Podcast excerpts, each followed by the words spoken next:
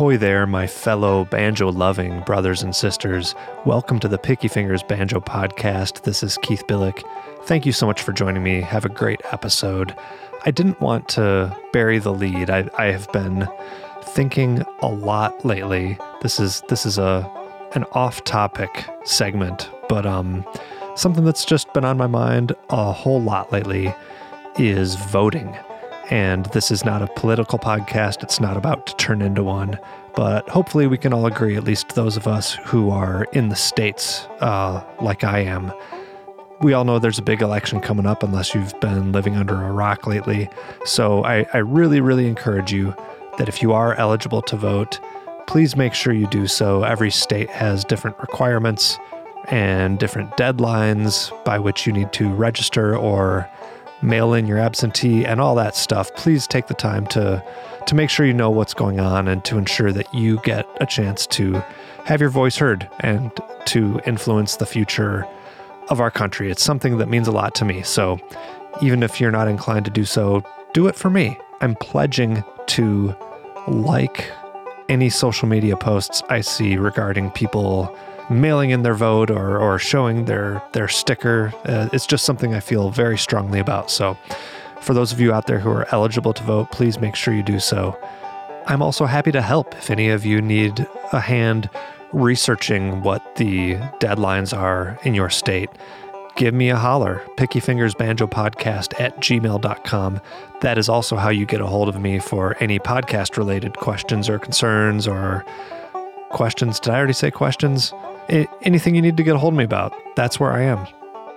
Another thing that is very dear to my heart is the lovely, lovely Patreon supporters of the Picky Fingers Banjo podcast. For those of you who don't know, the main way this podcast sees any kind of revenue is through the generous support of the patrons. And you can check that out by going to patreon.com slash banjo podcast Today's official sponsor of the episode is a gentleman named Adam Barnes. Adam really displayed the selflessness that is typical, of course, of all Picky Fingers listeners. We're, we are all a generous bunch here.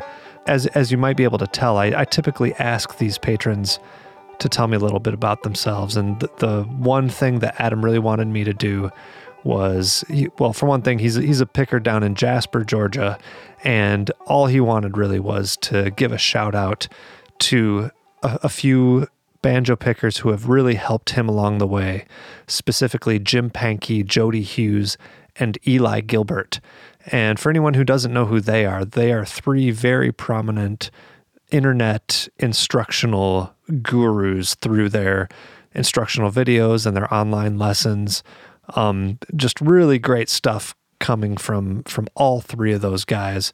And Adam and I have interacted a little bit. There is a Discord site, and I'm getting a little out of my element here. I'm not I'm not too uh, tech savvy, but uh, Eli Gilbert has set up a banjo discussion Discord site in which we you can uh, interact with him and Jim and Jody are all on that site talking banjo with with players from around the world answering questions about all sorts of different topics. And I really wish I had a way. I don't even know how to tell you how to find it, but any of you who would like to know, send send me an email and I'll make sure to find out. Or if you know how to get a hold of Eli Gilbert, he's the one who set it up, and he can he can send you a link to that. Uh, so that's really cool. And Adam is on there, and Adam, thank you so much for your generous support of the podcast. I really appreciate it. And I, I literally couldn't do it without people like you. So once again, that's patreon.com slash banjo podcast. Other ways to support the show, follow me on social media. I am on Instagram, picky underscore fingers. I'm on Twitter at banjo podcast. I'm on Facebook just under my name, Keith Billick, and there's also a Facebook group for Picky Fingers listeners. So check out all of that. Tons of great ways to be in touch with not only me, but plenty of other banjo players throughout all those things.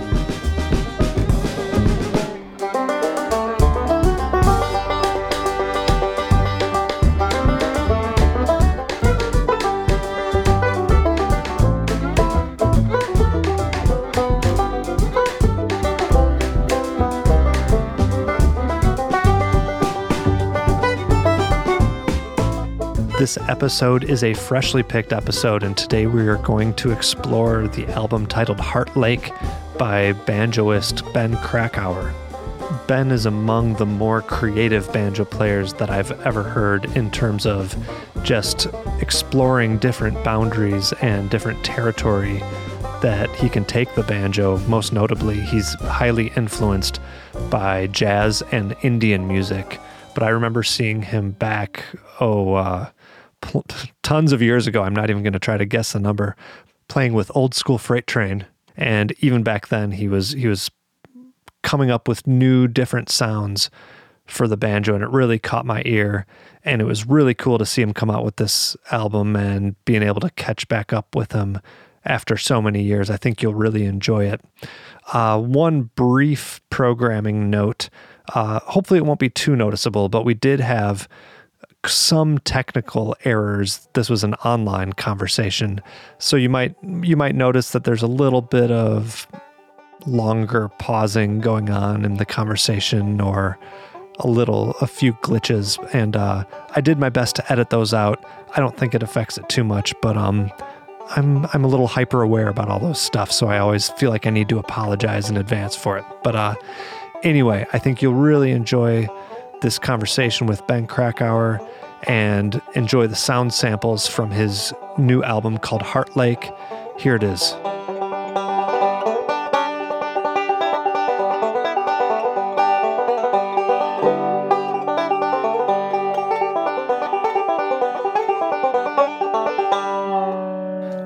Well, first of all, thanks for carving out the time to to talk to me during these these weird times. It's nice to nice to still be able to touch base with some good banjo players out there, and I've I've really been enjoying your uh, Heart Lake album.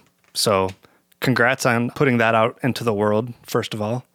Yeah, thanks. I'm so I feel really lucky that I got to record it and do some shows for it before this whole shutdown happened. Yeah, yeah, for sure.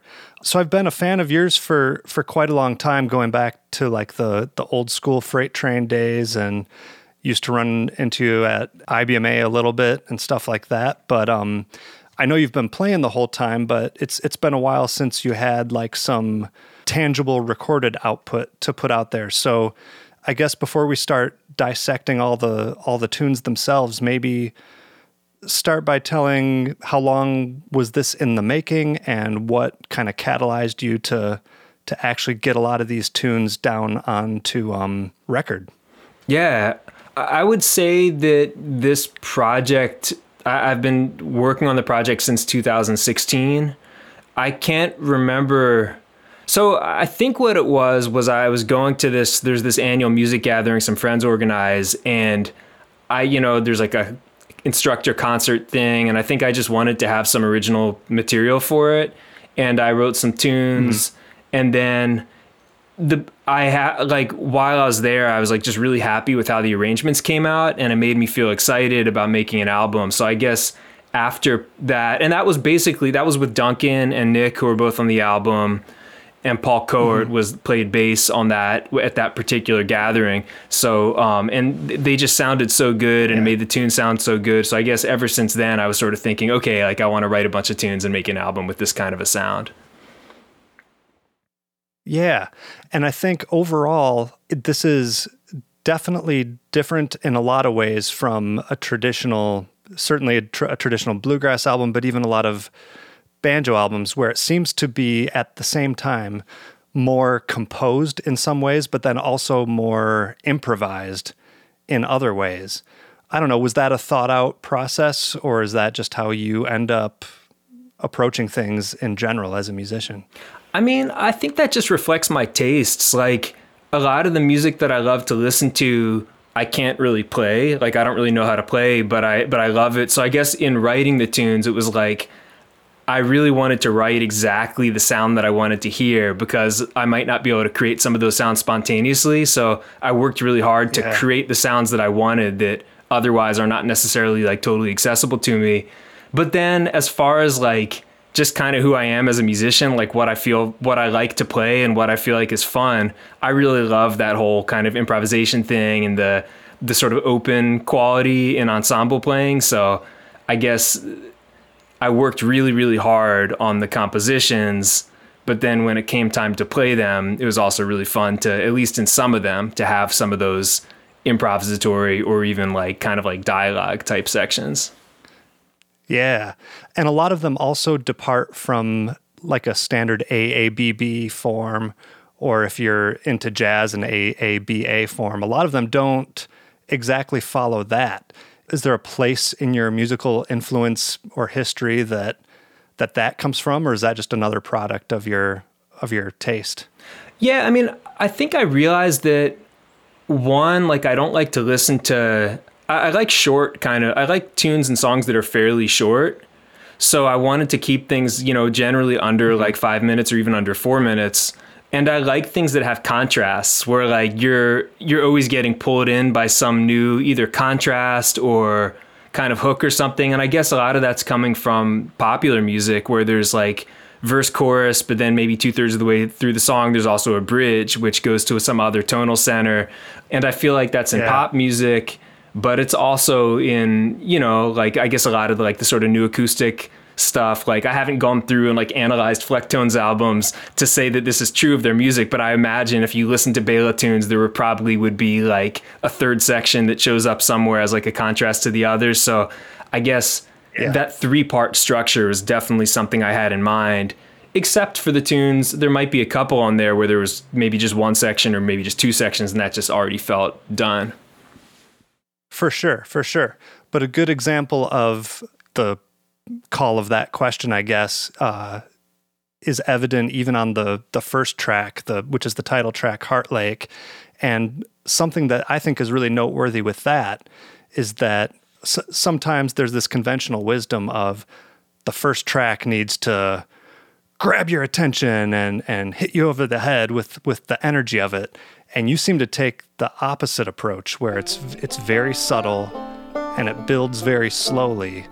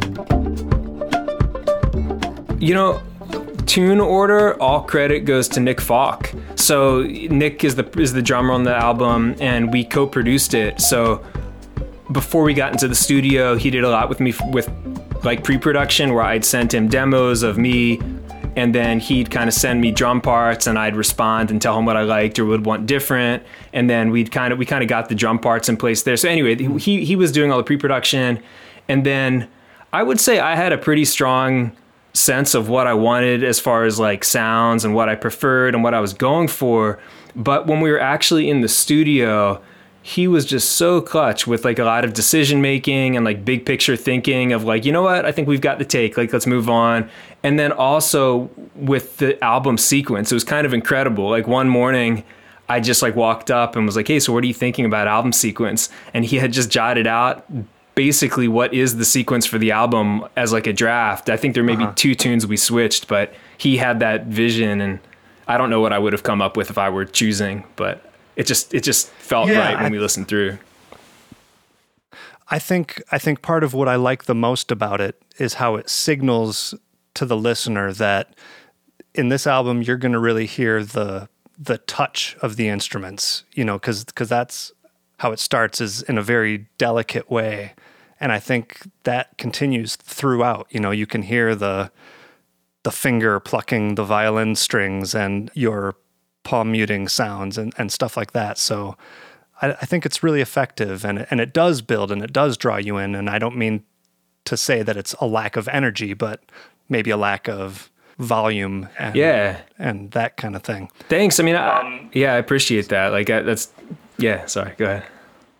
So I mean that's that's Heart Lake and like I said it kind of sh- shifts not shifts moods but it introduces a new section kind of halfway through it and I don't know I guess that j- it's just a, a good f- first track for all those reasons and that it represents some slightly unusual structure. Really Yeah. cool. And actually, credit goes credit goes to Duncan and Dan as well on the on the arrange. We we co-arranged all the stuff. Like I had rough draft arrangements in mind, but when we got together, we really kind of as a group arranged the material.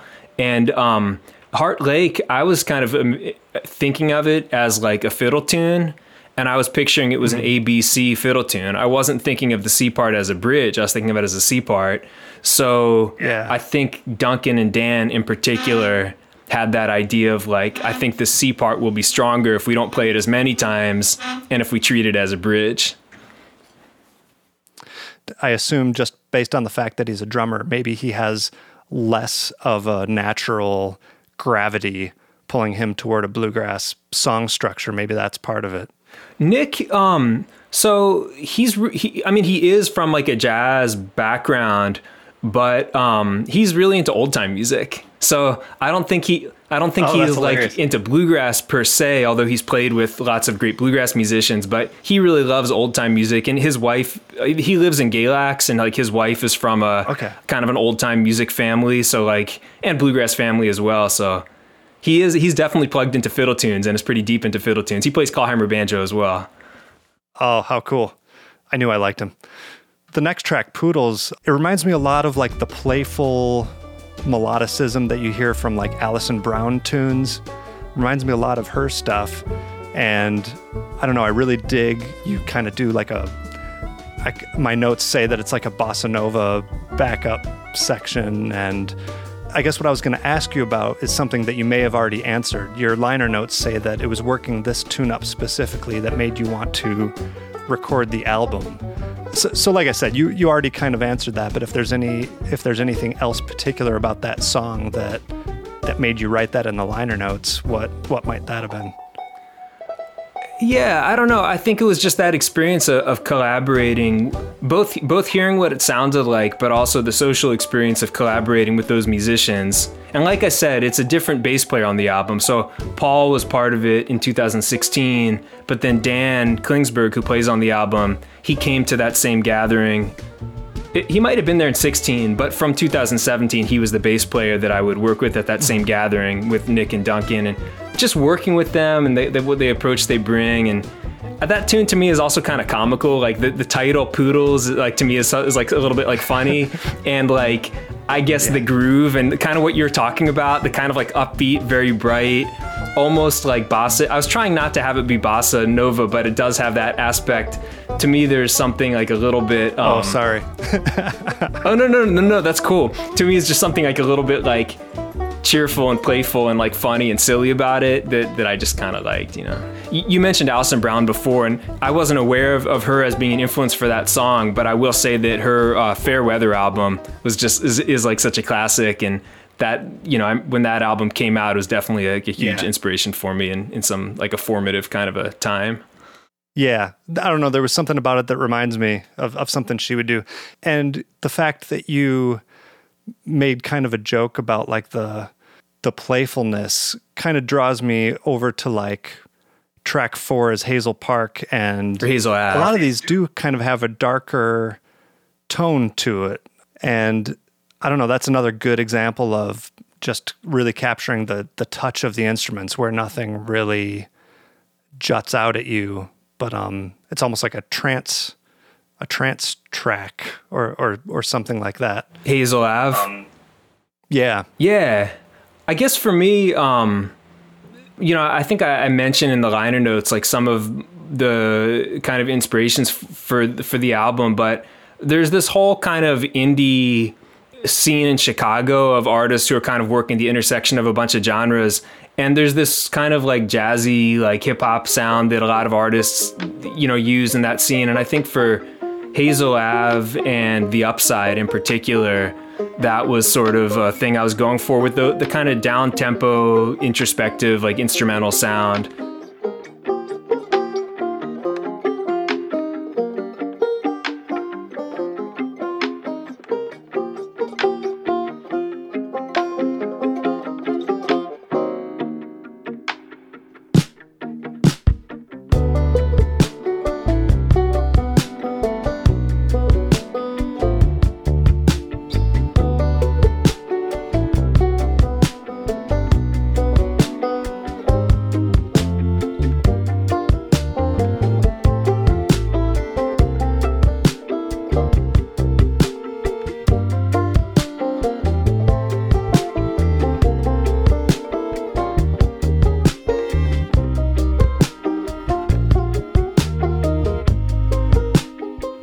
Feel like it's a bit unusual with banjos and fiddles and stuff to not have it build to solos or not have it build to a fast section. But right. it was just a melody I kind of worked on a lot and just wanted that mood to kind of be there. So Nick's drum part is so minimalist, but just so like right on. And and Dan played electric bass on that track and just really, you know, just really killed it. Yeah, yeah, it's a cool it's a cool vibe for sure we we passed over the the prism, and I th- I think that's a real good example of of your personal style, which I view as being relatively like angular, if if that makes sense. I don't know where where do you think you get that influence from? Because that's that's definitely a little, and I think you've always had that ever since I I first heard you. But um, I, I don't know. Where do you think that influence comes from? Because it definitely sounds not very Scruggs or not very Bela Fleck. Yeah, uh, that's specific from my jazz improvisation teacher in college, this trumpet player named John D'earth.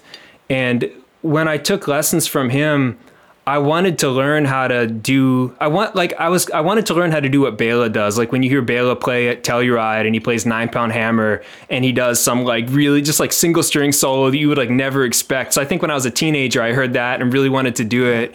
So I took jazz lessons in college. But my that my teacher's whole thing that he kept kind of uh, encouraging me towards was to use more space and to try to create angular kind of lines. I guess he was thinking like if I'm coming from bluegrass, what's like what can he give me as like a challenge that's very different than how I normally would approach it as a bluegrass banjo player. So yeah, he I would say he fairly explicitly kind of steered me in that direction of like angular kind of playing and always changing the tone or the timbre around, like not not using the same timbre all the time and um, so that's definitely just kind of a formative like influence for me. And yeah, and in terms of changing the timbre, that that same track still on the Prism has. Uh, I just wanted to compliment that uh, intense palm muting rhythm section. Totally awesome.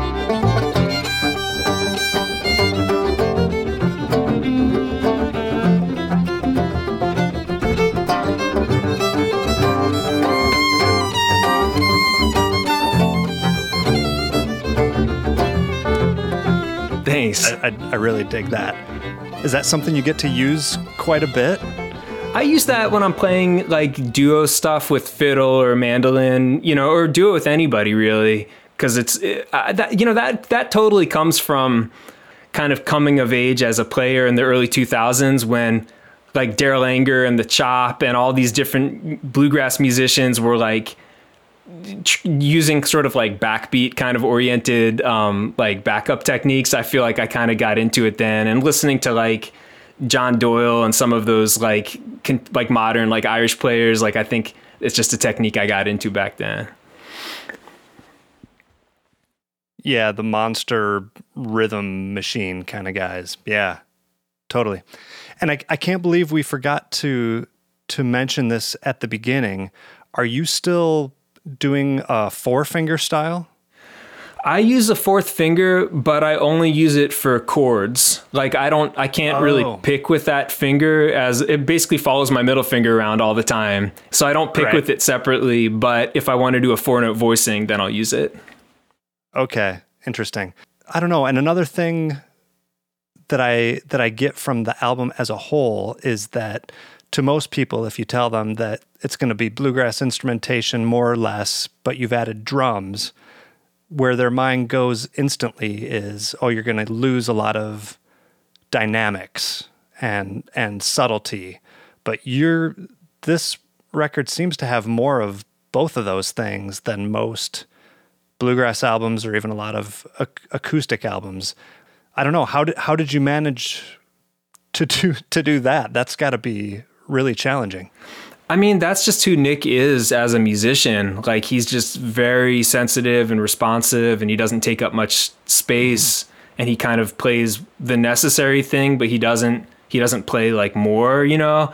So um and all three of them are just like incredibly sensitive musicians. That's that's kind of like my the first thing I look for in people I want to play music with is how responsive they are and how much of listeners they are. And with people with musicians like that, like it just automatically makes it like dynamic and and there's room for a lot of different types of tones.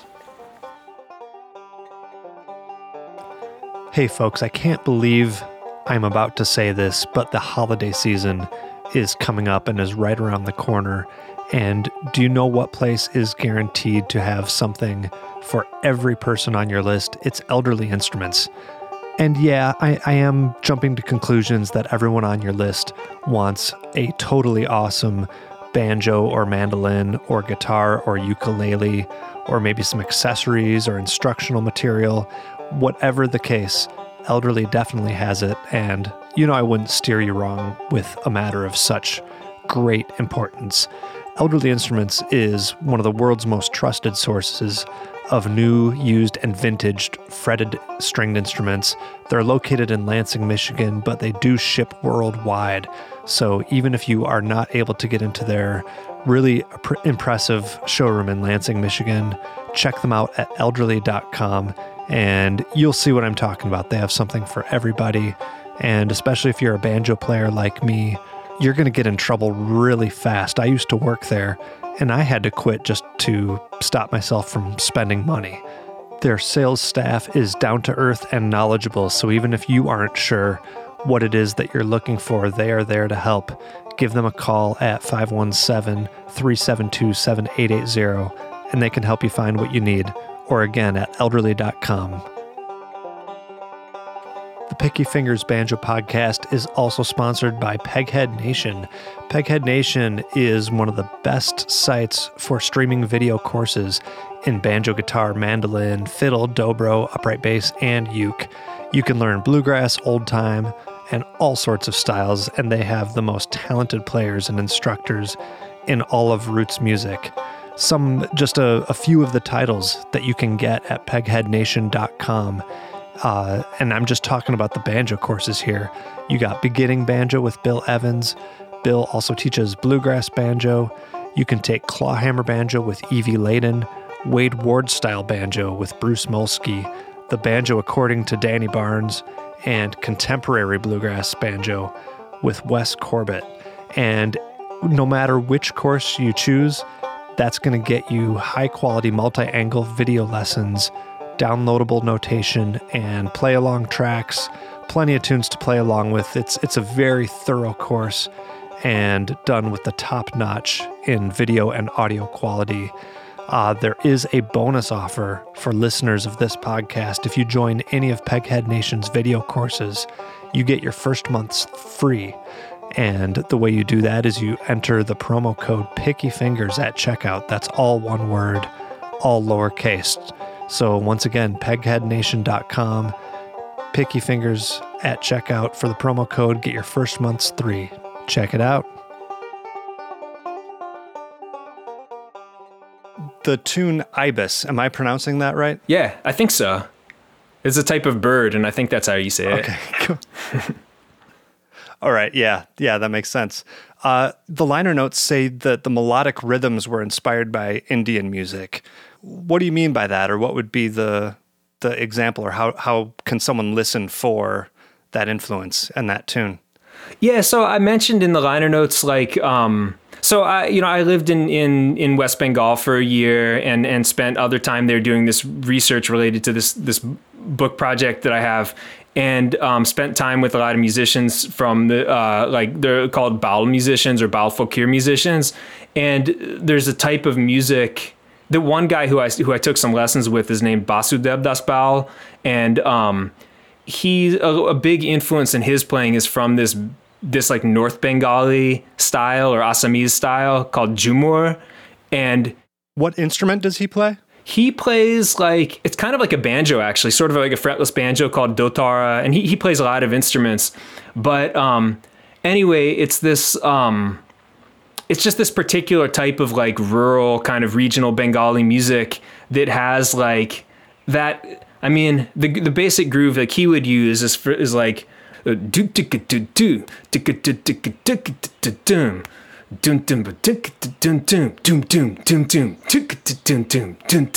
like that kind of thing it's it's like a it, it correlates closest to like six eight, but it's so stretched out and really interesting. So anyway, the B part or the C part in Ibis, the melody there and the groove there, like I'll kind of keep the beat, but it's like um, let me get the let me get the key real quick, or maybe I can just play it for a second just so you can hear the melody. Okay.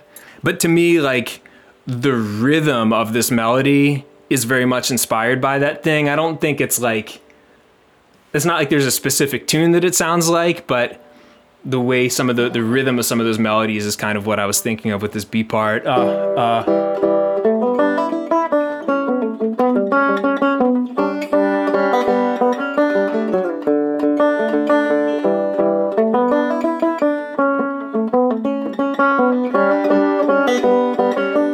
uh, let's see.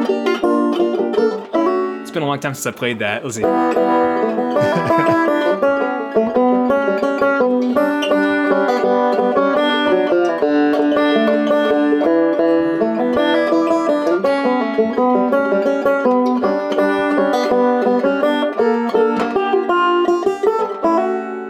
That thing um, is Okay. like, yeah. Did you learn how to do the the rhythmic vocalizations when you were over there? That's me just Do you imitating know what. that That's me just. system? and I I know what you're talking about. It- I I did not learn how to do that, and the thing I was just saying was just me imitating what the drums sounded like. Yeah, right. I, I kind of I kind of assumed, but I thought maybe you had uh, uh, picked up a bit of that also. So I don't know. I, I have to ask because I always love uh, the times that I've gotten to go see Indian music live, uh, witnessing them do that, and in some cases they'll actually take time to teach the audience some of the of the basics, which is all, always just mind blowing when they teach you all the the polyrhythms that they're working with. Pretty cool. I was disappointed to read that Weller was not named after the uh, bourbon. Oh, I don't know if you're a, a, a bourbon fan, but that that's a it's a popular one. So when I saw that name, I'm like, oh, all right, Weller bourbon. yeah. but that's like a short and sweet bluegrass song, and then goes right from bluegrass into I don't know if you'd call it like bebop, blues for Grant, which which I think is like a fantastic band feature tune. Like this fiddle, we got to talk about this uh, fiddle. Sounds like if John Coltrane played the the fiddle. I know. Um, has some nut stuff. Yeah, like those musicians. yeah, I mean, Duncan just plays this amazing stuff. He does some sort of flight of the bumblebee kind of sounds in there at some points, and Yeah, yeah. the, all three of them are, are like super adept at that kind of open jazz sort of idiom, you know, and like, yeah, they all go crazy on that. Yeah.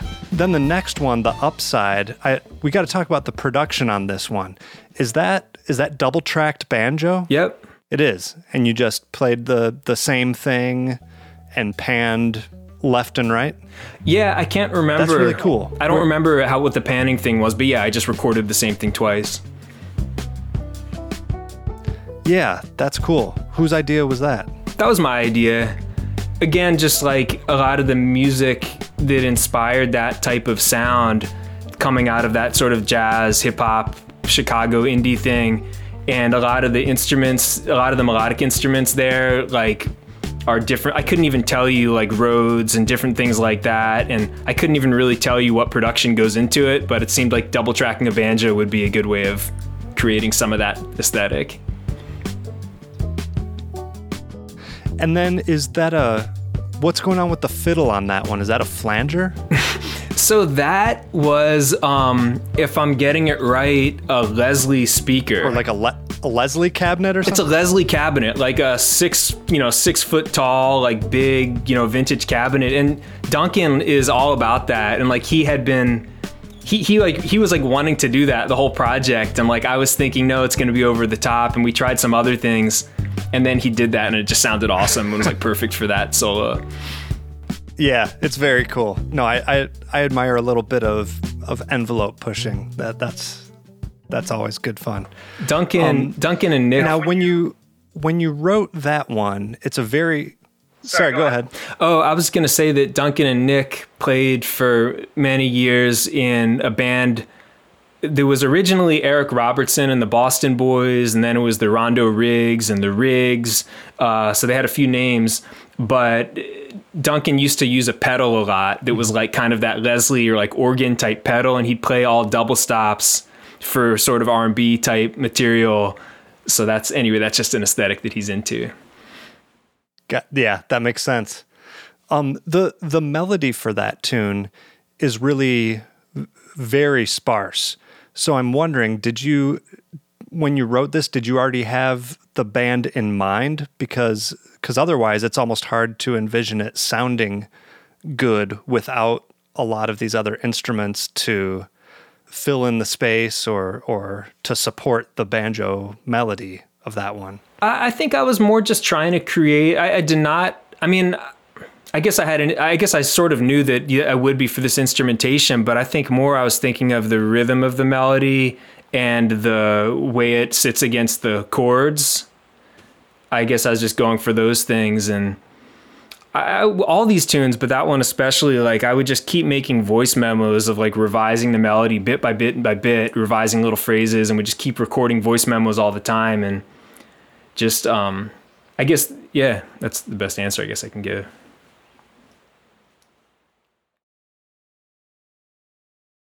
So what were we just talking about? I was asking you if groundhog speed worked in a jam for ground speed, and I think you were saying that it does, but that's when we ran Yeah. into to some to some trouble. So so start start back up with that one.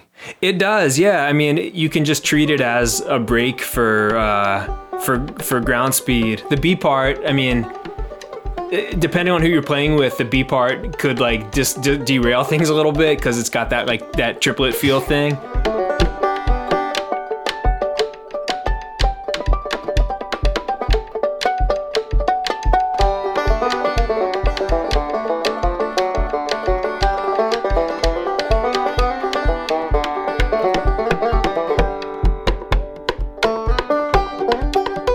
But it's fun. I mean the, the a part definitely works as a as a break for the a part We've pretty much gone through the album. Another thing I forgot to mention though is uh, congrats on being the magazine cover model, man. I just got my banjo newsletter. That's really cool. Thanks. Yeah, it's uh, um, yeah. That's that was definitely an honor. I think I told someone else that's basically like making the uh, Forbes 500 list in our in our industry, isn't it? Right. yep. I found it really interesting your your story about um, someone had made a comment about the space you you know you've already you talked about this with your with your jazz studies but someone had made a comment to to allow the banjo to take up more space. And it did occur to me that you have all sorts of anti-sustain measures in place. For one thing you play the the banjo which just never has too much sustain you do a lot of single string techniques, which is famously short and, and choppier sounding. And then you do a lot of palm muting too, which kind of kills anything that's left. And I'm wondering if that affected your um, your approach to the instrumentation. Like if if you really wanted to have, for example, drums and or a bowed instrument, was, was that a conscious thing? Yeah, I mean, I guess the reason why I use those techniques you mentioned is because I do, like you used that word angular before. Like I do enjoy that kind of angular approach, and I love, I like the drums, and I like plucked bass, like not bowed bass, but plucked bass for the way that those the drums, bass, and banjo tones are all these like short kind of percussive tones. Like I like that thing, and definitely fiddle is a great.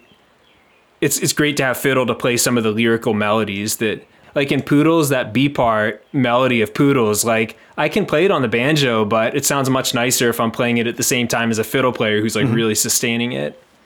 Well, with that in mind, I mean, you, you've already talked a bit about them, but uh, I always like to give you an opportunity to to introduce people to the other musicians that were on the album. Maybe maybe just do it like a real quick rundown of, of the other performers and and how you know them and what skills they have that really made you want to dive into this project with them as as your team members.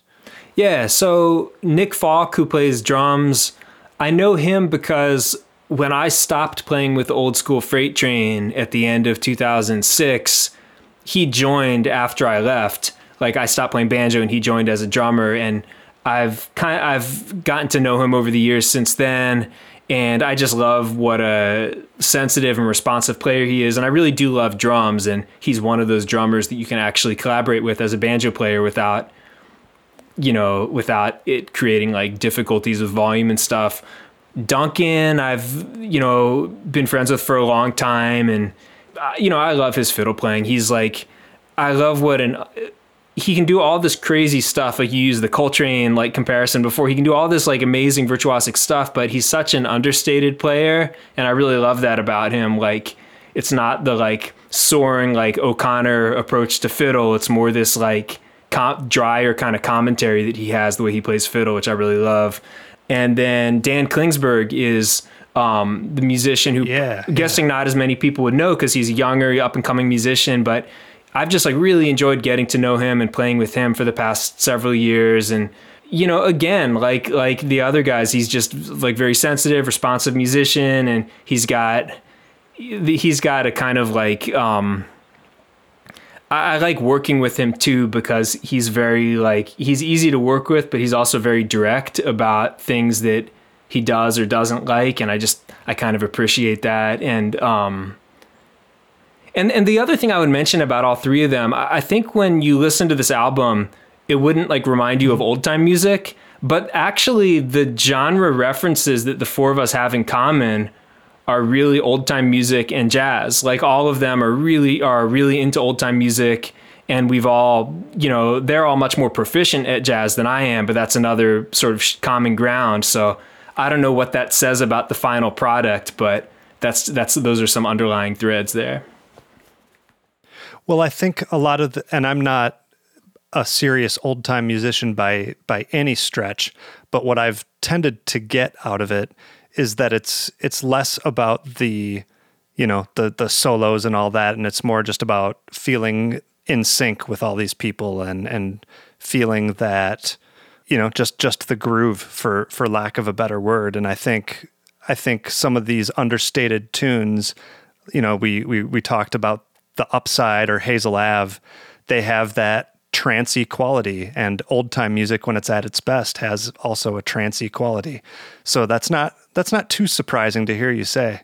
Yeah, that focus on rhythm and tone and playing together and kind of big picture awareness is definitely yeah, definitely similarity there. And of course, the, that's all true about jazz as well. Just a lot of times when blue, when jazz enters bluegrass, we tend players tend to borrow the notes or like want to borrow fancy virtuosic stuff about it, but jazz has all those characteristics as well.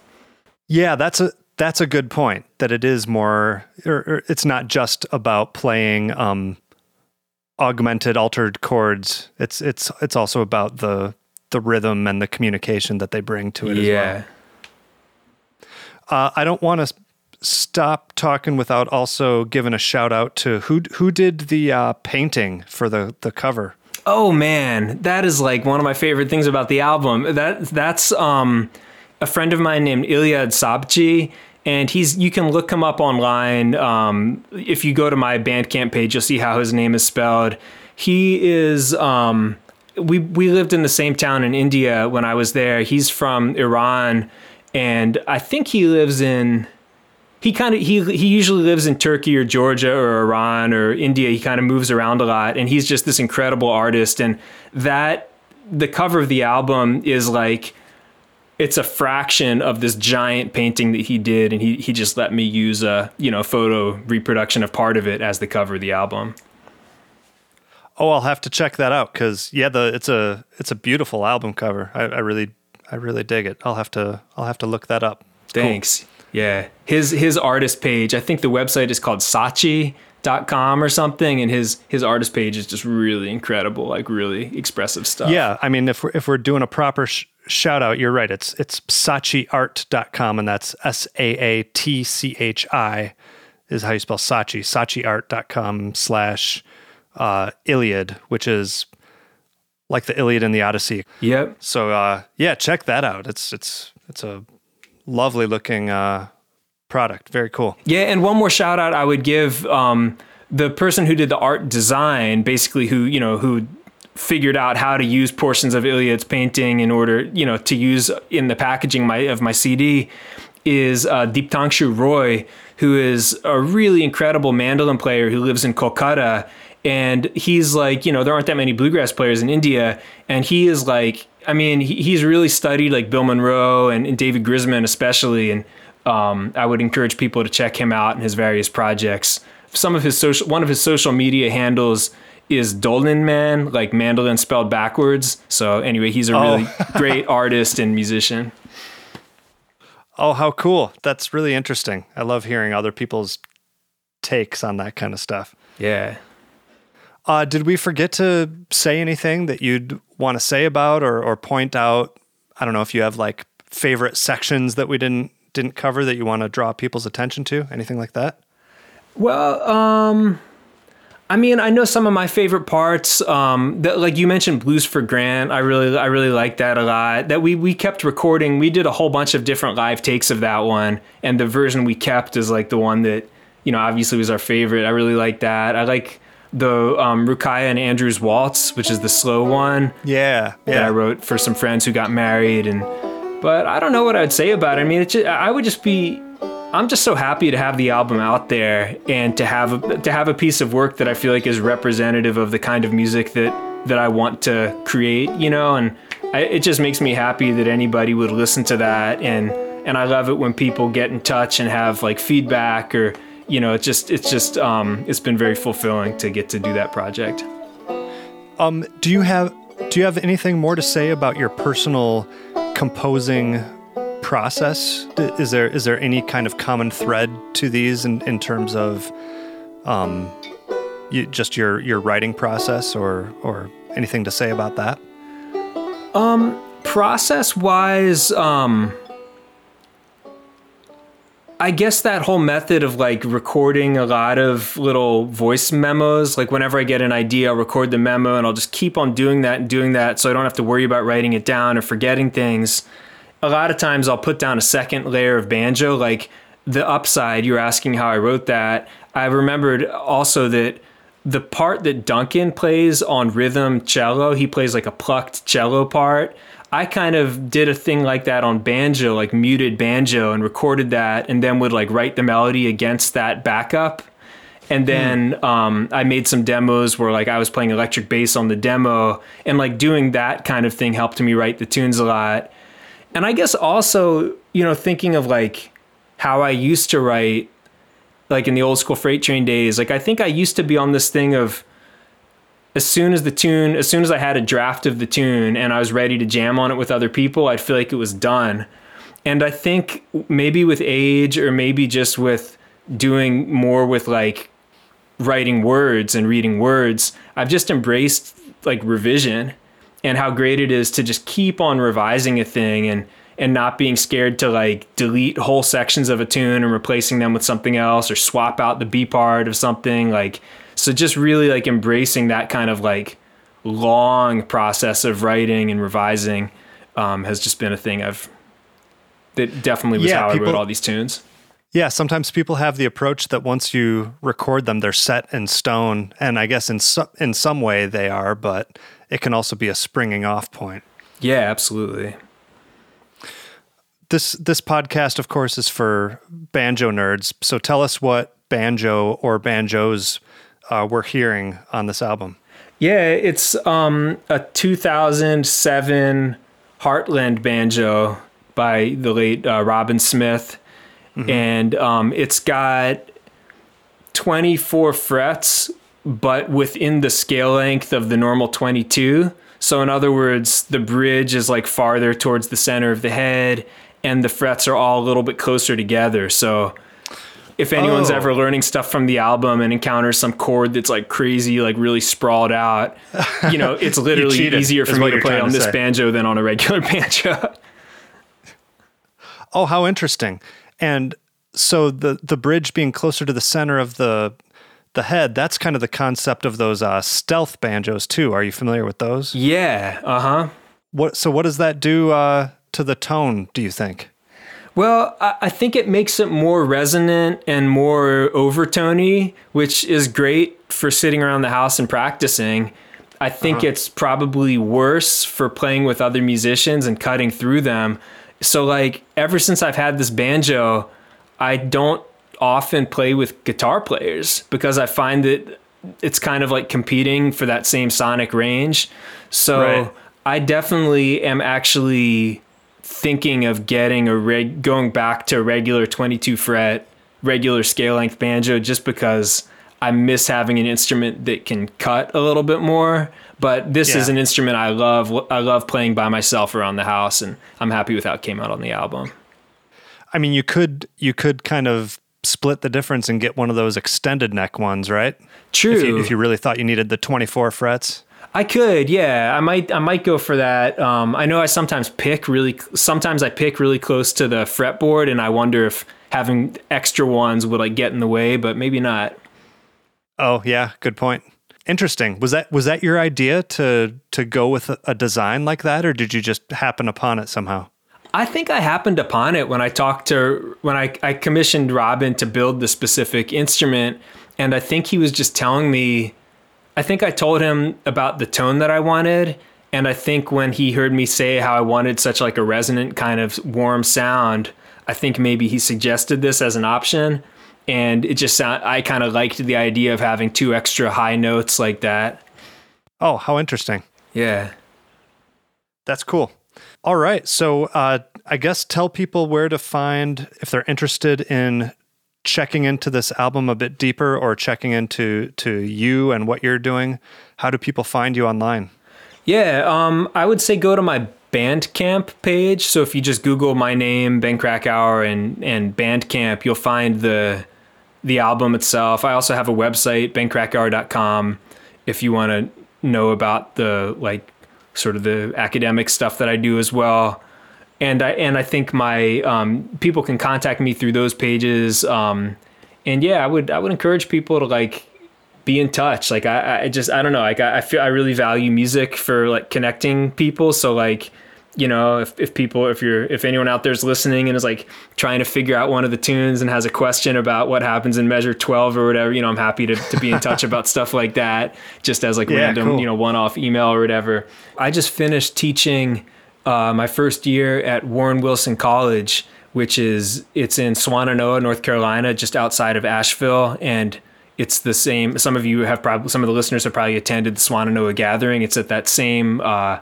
it's not only in the same town; it's that same campus where that event is held, and it's a really cool place. Um, so the music department, we have a we have like a general music major, but we also have this traditional music major and um, Phil Jamison, who's an old time banjo player, fiddler, dance caller, very kind of you know established person in the old time community, teaches uh, in the department, and so does Kevin Kehrberg, who is um, he's a bass player and musicologist, and he does jazz and old time and bluegrass, and he's done some recording with like Rayna Gellert, Billy Contreras, and Chris Sharp. He's he's you know he's a he's recorded with a lot of people anyway, yeah, it's it's a really I would if there's any listeners out there who are uh, you know high school age or have kids that age who are interested in, in a college where they can study bluegrass and old time music and, and also other things, you know, I would definitely encourage them to check out Warren Wilson.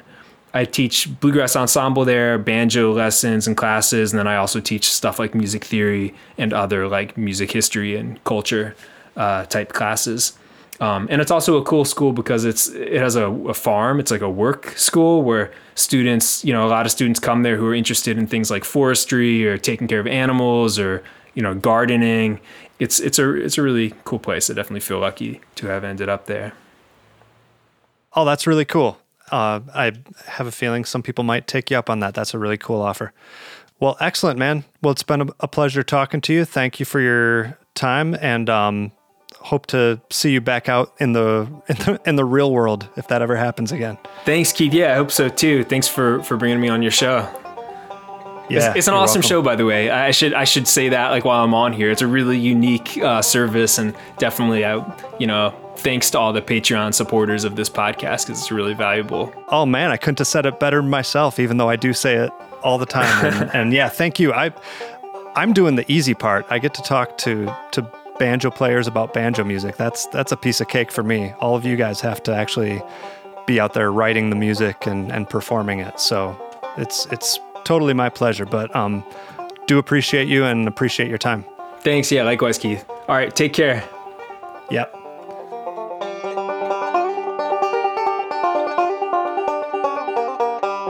Thanks for joining me for this episode, folks. I hope you really liked hearing about Heart Lake, the recent album by banjoist Ben Krakauer.